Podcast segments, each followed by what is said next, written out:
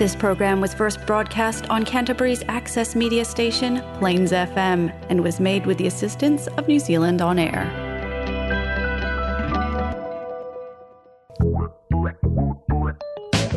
It's time for Bookenz. Kia ora, welcome to Bookenz with Ruth Todd and Maureen Rout. Today, Ruth, I'm going to replay an interview I did with Abbas Nazari about his book After the Tampa because he will be appearing, actually in person, fingers crossed, at the Word Festival, which is happening this weekend.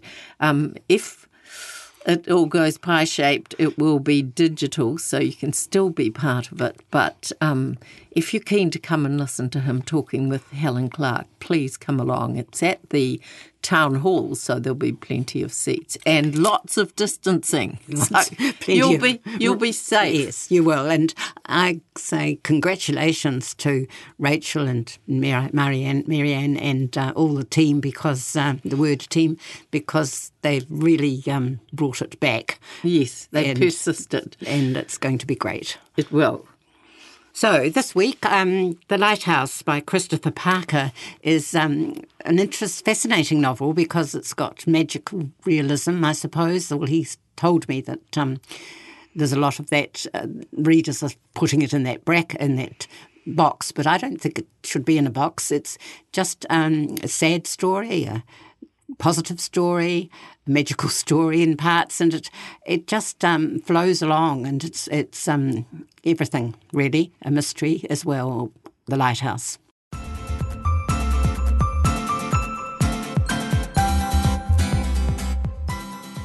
After spending nearly 10 years writing, editing, and dreaming, Christopher Parker is making his authorial debut with a page turning book flowing with love, suspense, mystery, and whimsy.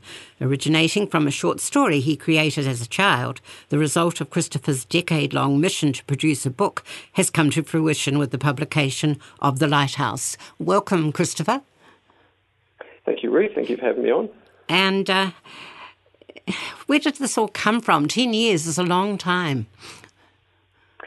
It is a very long time, and it's certainly not a length of time I want to repeat for the next one. Um, but I think, in terms of it being my first novel, there were just a lot of mistakes I had to make along the way, um, a lot of lessons I had to learn um, before I really could get a handle on the craft. So a lot of that, there was a first draft that took three years, and it was 800 pages long. It was just way overwritten, and I got to the end of it and didn't know what I was doing, so I decided to scrap that, start again. Uh, spent another few years on a second draft, and it still wasn't. I could tell that it wasn't really up to the standard. So it really was a long, lengthy process of trying to find my way through and learn about the not just the craft of writing, but the actual craft of a novel and the art form that that is. Um, and so it was very much a it was a challenge. It was educational, but it's very fulfilling to get to the end and have something that I'm proud of. I imagine. I'm sure the second one will come much more quickly. I hope so because I'm looking forward to it already. So we have Amy Tucker. She's struggling to put her life back together following the death of her mother. She's 18 and she doesn't feel that the world will ever be whole again. And then um, they, she and her father visit Seabrook, a small town famous for its haunted lighthouse. And Ryan, she meets Ryan Porter, who live, lives a simple but busy life, maintaining the ranch which he shares with his father, who's had a stroke. So uh, it's a daughter and father and a son and father story too, isn't it? It is. It's very much. I mean, there's, there's the two main characters are, are Amy and Ryan, really two young people, and they form a strong bond. But parallel to that is the two you know, relationships that each of them have with their fathers. So it's very much a story about it's a story about love between young young people, but also about that um, parent-child dynamic and unconditional love that exists there. I, I, really wanted that to be sort of the theme running through it, as well as the, two young people meeting each other and um, forming a bond. But yeah, it was really because I started the book just shortly after my own daughter was born, and it started off as a story just about the father and daughter, and that's sort of the experience I had had and what I wanted to tap into when writing the book, um, and so that's that. I feel like that's the emotional core of the book, that father daughter relationship between Amy and her dad. That's right. But, um, you know, it's called The Lighthouse, and it's very much the pivot part of the story. The lighthouse uh, we think of, well, I think of lighthouses, especially ones that are falling apart and haven't been looked after, but I think most of them are haunted. Um, I, you know, you go back to old stories of old um, lighthouses and you can imagine what might have happened there. There are true stories and imaginative stories written about it, and and in this t- town, the lighthouse was um, a pivot for people, wasn't it? It was, and that was the, the, the, the bit I found most enjoyable and probably the easiest was creating this town and, and creating the picture of this lighthouse and being able to create my own myth around it and the reasons why the whole town is so scared of it and its haunted past. And, and it, it's not just building character into the town and giving it a personality with the lighthouse, but it does all, also play a very you know, central role in the plot. It's not just a, um, a device that's sitting off to the side. It does play an important role, and as you get through it, you realise that the lighthouse does. You know, it, it's it's important that the reader also believes the town's fear of the lighthouse and understands, you know, why they're so apprehensive about it, and and so that so you're really channeling um, the, the the town's the history about it so that when the plot does sort of turn, it takes a few twists and turns, that you understand why and that you go along with it. I think that helps sell the, the plot as it moves through it, twists and turns. Yes, and that was beautifully done, I felt, and um, there were surprises all the way, really. After Ryan and uh, Amy met, um, there were, it, it, became a page turner, really, and it, things happened that I wasn't expected expecting to happen, and um, I really felt that you got the reality and the magic um, mixed together really very well. Thank you. Yeah, I mean, I can't uh, talk about the plot. I don't want to mention the plot because that'll give too much away. Hard.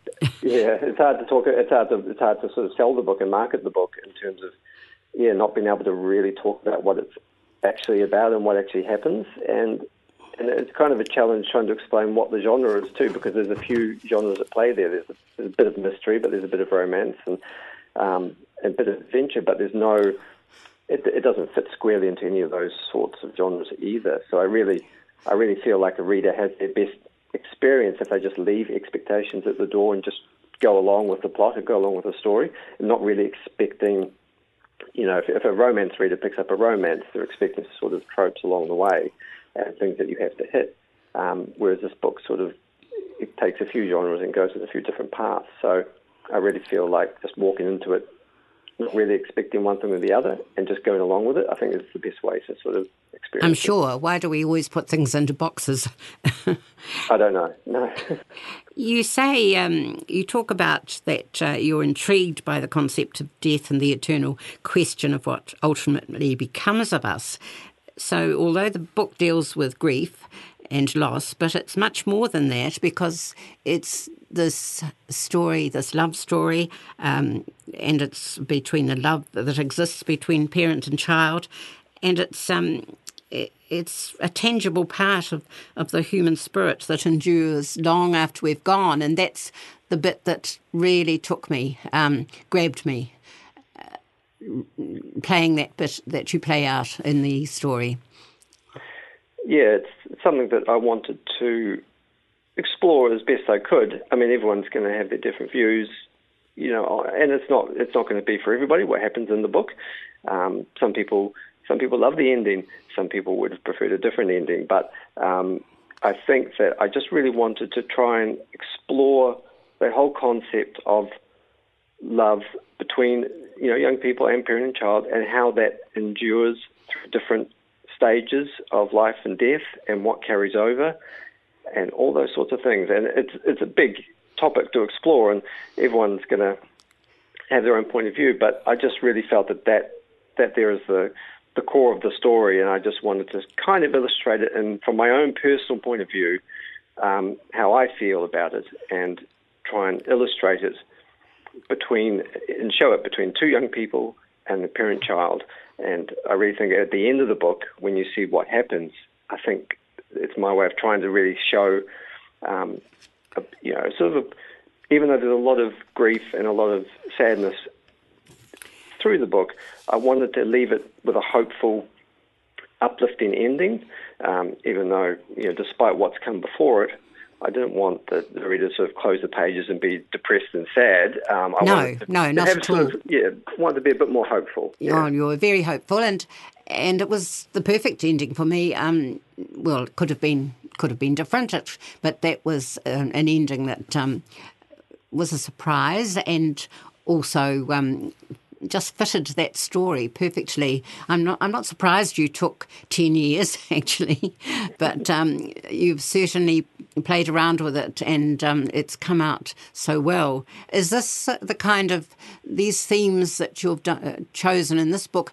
Are they the kind of themes that you're going to continue with your second book?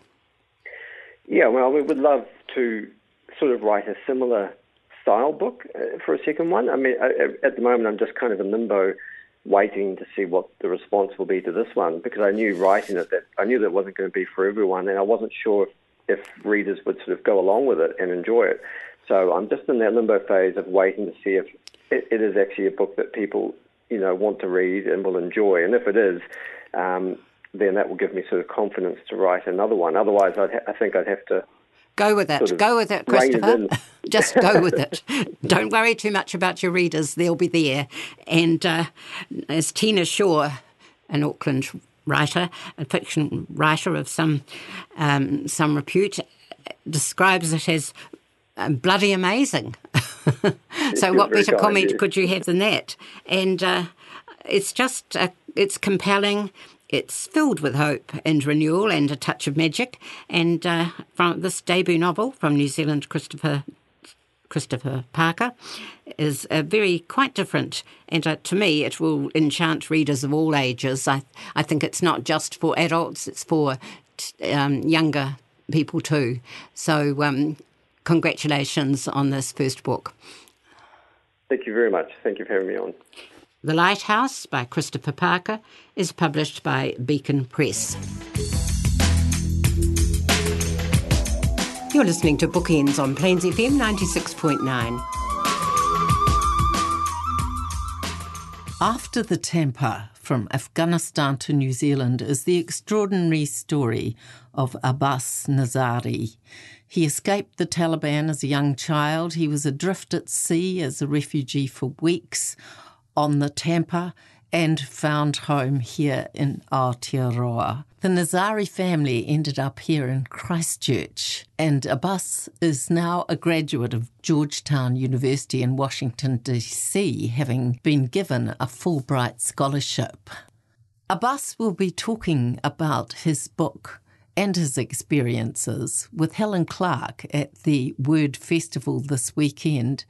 And she, of course, was instrumental in bringing him and his family here after that terrible experience on board the Tampa. Abbas, the opening statement in the prologue says that you don't think you've personally accomplished anything worthy of writing a book about. But I think you're being incredibly self deprecating because what you've written about in this book is an extraordinary life, uh, extraordinary adventures, extraordinary bravery. And it's not just you, but it's your family as well. Tell me about why you were so reluctant to tell the story to begin with. Um, thank you, Maureen, and it's a fantastic question to, to begin off with. Um, I think the whole writing process really took me um, took me aback a little bit. I was approached to write this book by um, Allen and Unwin a couple of weeks before I was due to fly out to the US on my Fulbright scholarship. Um, and my first response was, uh, yeah, nah, you know, I rejected them uh, simply because I thought it was, uh, you know, who am I to write a book? Uh, what kind of story am I telling? You know, I haven't d- really done anything. And then they were very gracious and accepting that. And they said the offer will be on the table whenever you change your mind. And the more I thought about it and, and chewed over the question a little bit, the more I realized that perhaps this is a story worth writing, and and perhaps there is an audience for it out there. So I actually thought about it for a good six months before I got back to them and said, "Yeah, let's do it." And then you had um, lockdown to help you. That's right. That's right. So I was in the US at the start of 2020 when uh, the the COVID pandemic was starting to, um, you know, grip the world, um, and uh, I was, you know, prior to the actual lockdown, I was trying to plan my schedule, plan my day to the minute to try and find a couple of hours every day to really write. And then when the lockdown hit uh, in early to mid March, and now I had all the time in the world, and uh, it was, you know, the silver lining to an otherwise grim time. Um, but it, writing uh, really became an outlet as as uh, you know, I was stuck in my studio apartment in, in DC for 23 hours a day. And you discovered that you had more than enough to write about, I bet. So let's just go back to your early life in Afghanistan and and what it was that um, propelled your father to decide to take his family on this, um, f- you know, fraught and, and dangerous journey. That's right. Um, so I was born and raised in the in the mountains of Afghanistan in a in a province called uh, Ghazni province, uh, which is very mountainous. It's the tail end of the Hindu Kush mountain range, which is connected to the Himalayas. Uh, beautiful, idyllic lifestyle up in the villages, uh, but obviously in the in the early to mid 90s, when Afghanistan was in the middle of a civil war, and then we had the arrival of the Taliban. Uh, that idyllic lifestyle uh, and our um, then our village was was disrupted in a in a major way, and so we kind of lived through the 90s until the Taliban completely overran the country by 2000, and by 2001, the situation had gone to the point where we had to leave and and seek uh, asylum uh, elsewhere, whether that was going to be within the country or another country. And we, as I detail in the book, we um, crossed the border into Pakistan and uh, stayed at a refugee camp there uh, for a number of months. Your father had to have, and your mother too, but your father, as the mastermind, had to have extraordinary faith in the people that he was giving the money to, that he was negotiating with, that they would honour um, honour that and and take you on from all these stops, and you finally end up on a beach in Indonesia waiting for this complete rust bucket of a yeah. boat to take you exactly towards um, I tried Australia. To, yeah, I tried to capture um, particularly my dad's desperation in in being forced to flee and so you can kind of you know get into his head and and see him going through his network of contacts about who he can trust, who he can't trust, where he's going to be taking a risk, and and him coming to grips with that internal battle about you know taking his family on this perilous, perilous journey. Uh, and so, and obviously, you know, my dad is the main character there, but you know, my mum's right there every step of the way, you know, uh, pushing and pulling and make sure, making sure that he's thought through everything uh, to the best that he can. Um, and we say, yeah, you're right. And we, after months on the road, we find ourselves in Indonesia about to board uh, this tiny fishing boat uh, uh, to Australia. Then you, again, um, the whole family and the people on board the boat become part of this huge international drama because you ended up on the Tampa and um, we I remember, but um, it was good to read this and be re-reminded of what an extraordinary standoff that was, and what Australia did to try and stymie all efforts to to give you what is you know your enshrined in your rights. That's right. That's right. It's um, one thing I make really clear in that is that the moment you mention the Tampa to, to folks who remember hearing about it on the news or, or saw it in the papers, they have a very particular view of it because everyone's on the outside and media coverage was very minimal and uh, everything was so controlled and managed uh, out of Canberra. And so now, for the first time in over 20, 20 years exactly, what you have is a story from the inside, what it was like for someone on that boat. And so uh, that is one of the reasons why I came to the realization that perhaps this is a story worth telling, uh, because now you get the the other side of it, the human story, the the the, the on the ground perspective. And uh, you know, it's we need to be, as I say, reminded of of the uh, terrible um, attitude, the uh, words fail me actually, um, and they they must it must have been incredibly um, infuriating for you, I suppose, yeah. to right. go through that and and put it down on paper. How much mm-hmm. effort went into trying to make sure that you never reached um, yeah. your destination. That's right. Um, you know, uh, the writing process uh, was, was uh, I call it a, a deep and long search down memory lane because there were times uh, when I did have to kind of take a step back and and and kind of check my emotions, um, because you are you know on the on the sharp end of the stick here in terms of uh, an overpowering government who, who, has taken a hard stance here. Um, so there was there was a lot of that involved. Um, but 20 years on, uh, you know, it's sad to say that some of those policies are still in place, uh, and it doesn't feel like the needle has moved much at all. No, not at all. It stayed pretty much where it was. Exactly. Uh, so a book like this is is not just timely, but but absolutely essential. So good luck in lots of ways brought you and your family to Christchurch. That's right and you know, Christchurch has been home for us, been a fantastic home for us. And um, even though I've been living in Wellington or and even living in overseas for the last couple of years, um, everyone asks me where where are you from, and I always say uh, Christchurch. Christchurch is home. Well, you thrived here. Your whole whole family thrived. I, it's you know, it's just extraordinary how you took on all of you, you just arrived here and decided to take every possible opportunity. I mean, there you are about two years later, third in New Zealand in the spelling bee, for goodness sake. that's right. It's uh, that's you know that, those particular chapters um, of the book about those early years, and my favorite chapter in the book, which I call the Kiwi Dream. Um, those are my favorite to write because uh, you know I was thinking about those early years and everything that we just go to on a, on a normal day to day basis. We, you know, as kids, we just jumped right into it.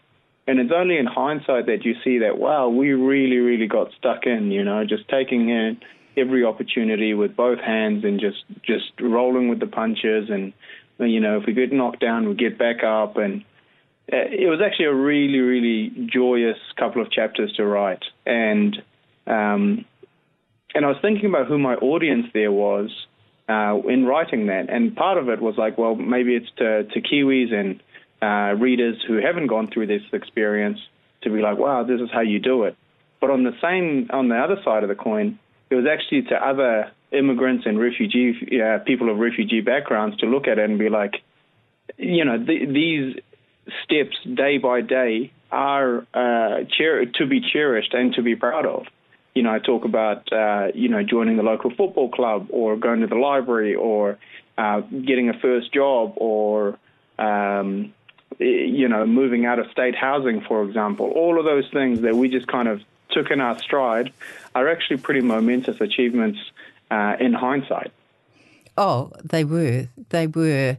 You've just got a master's in security studies from Georgetown University through your Fulbright scholarship so remarkable, Abbas, but you say that you hope to help children of refugee backgrounds build meaningful lives in their adopted homelands, and I can't think of anybody better to be doing that sort of work.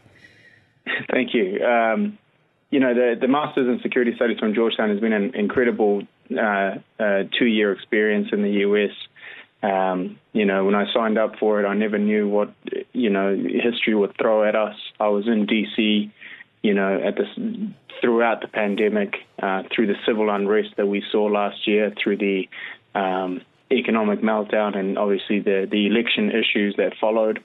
Uh, so my American experience has really kind of opened up my eyes to to the whole plethora of American society. But to your second point, that's right. I think long term, um, I'd love to work in a in the field, uh, helping helping refugee and immigrant um, uh, kids uh, build meaningful lives in their adopted homelands. Uh, whether that's navigating their, I guess, hyphenated identities, to you know professional and career advice, to um, you know social support. Uh, what that looks like, I'm not quite sure at the moment, but uh, that's definitely where I see myself working in. Well, it is a remarkable book, and I'm so glad that you changed your mind and decided that you did have something to write about. it's utterly absorbing, and it's a huge tribute to your family and to you. So thank you, Abbas. After the Tampa from Afghanistan to New Zealand by Abbas Nazari is published by Allen and Unwin.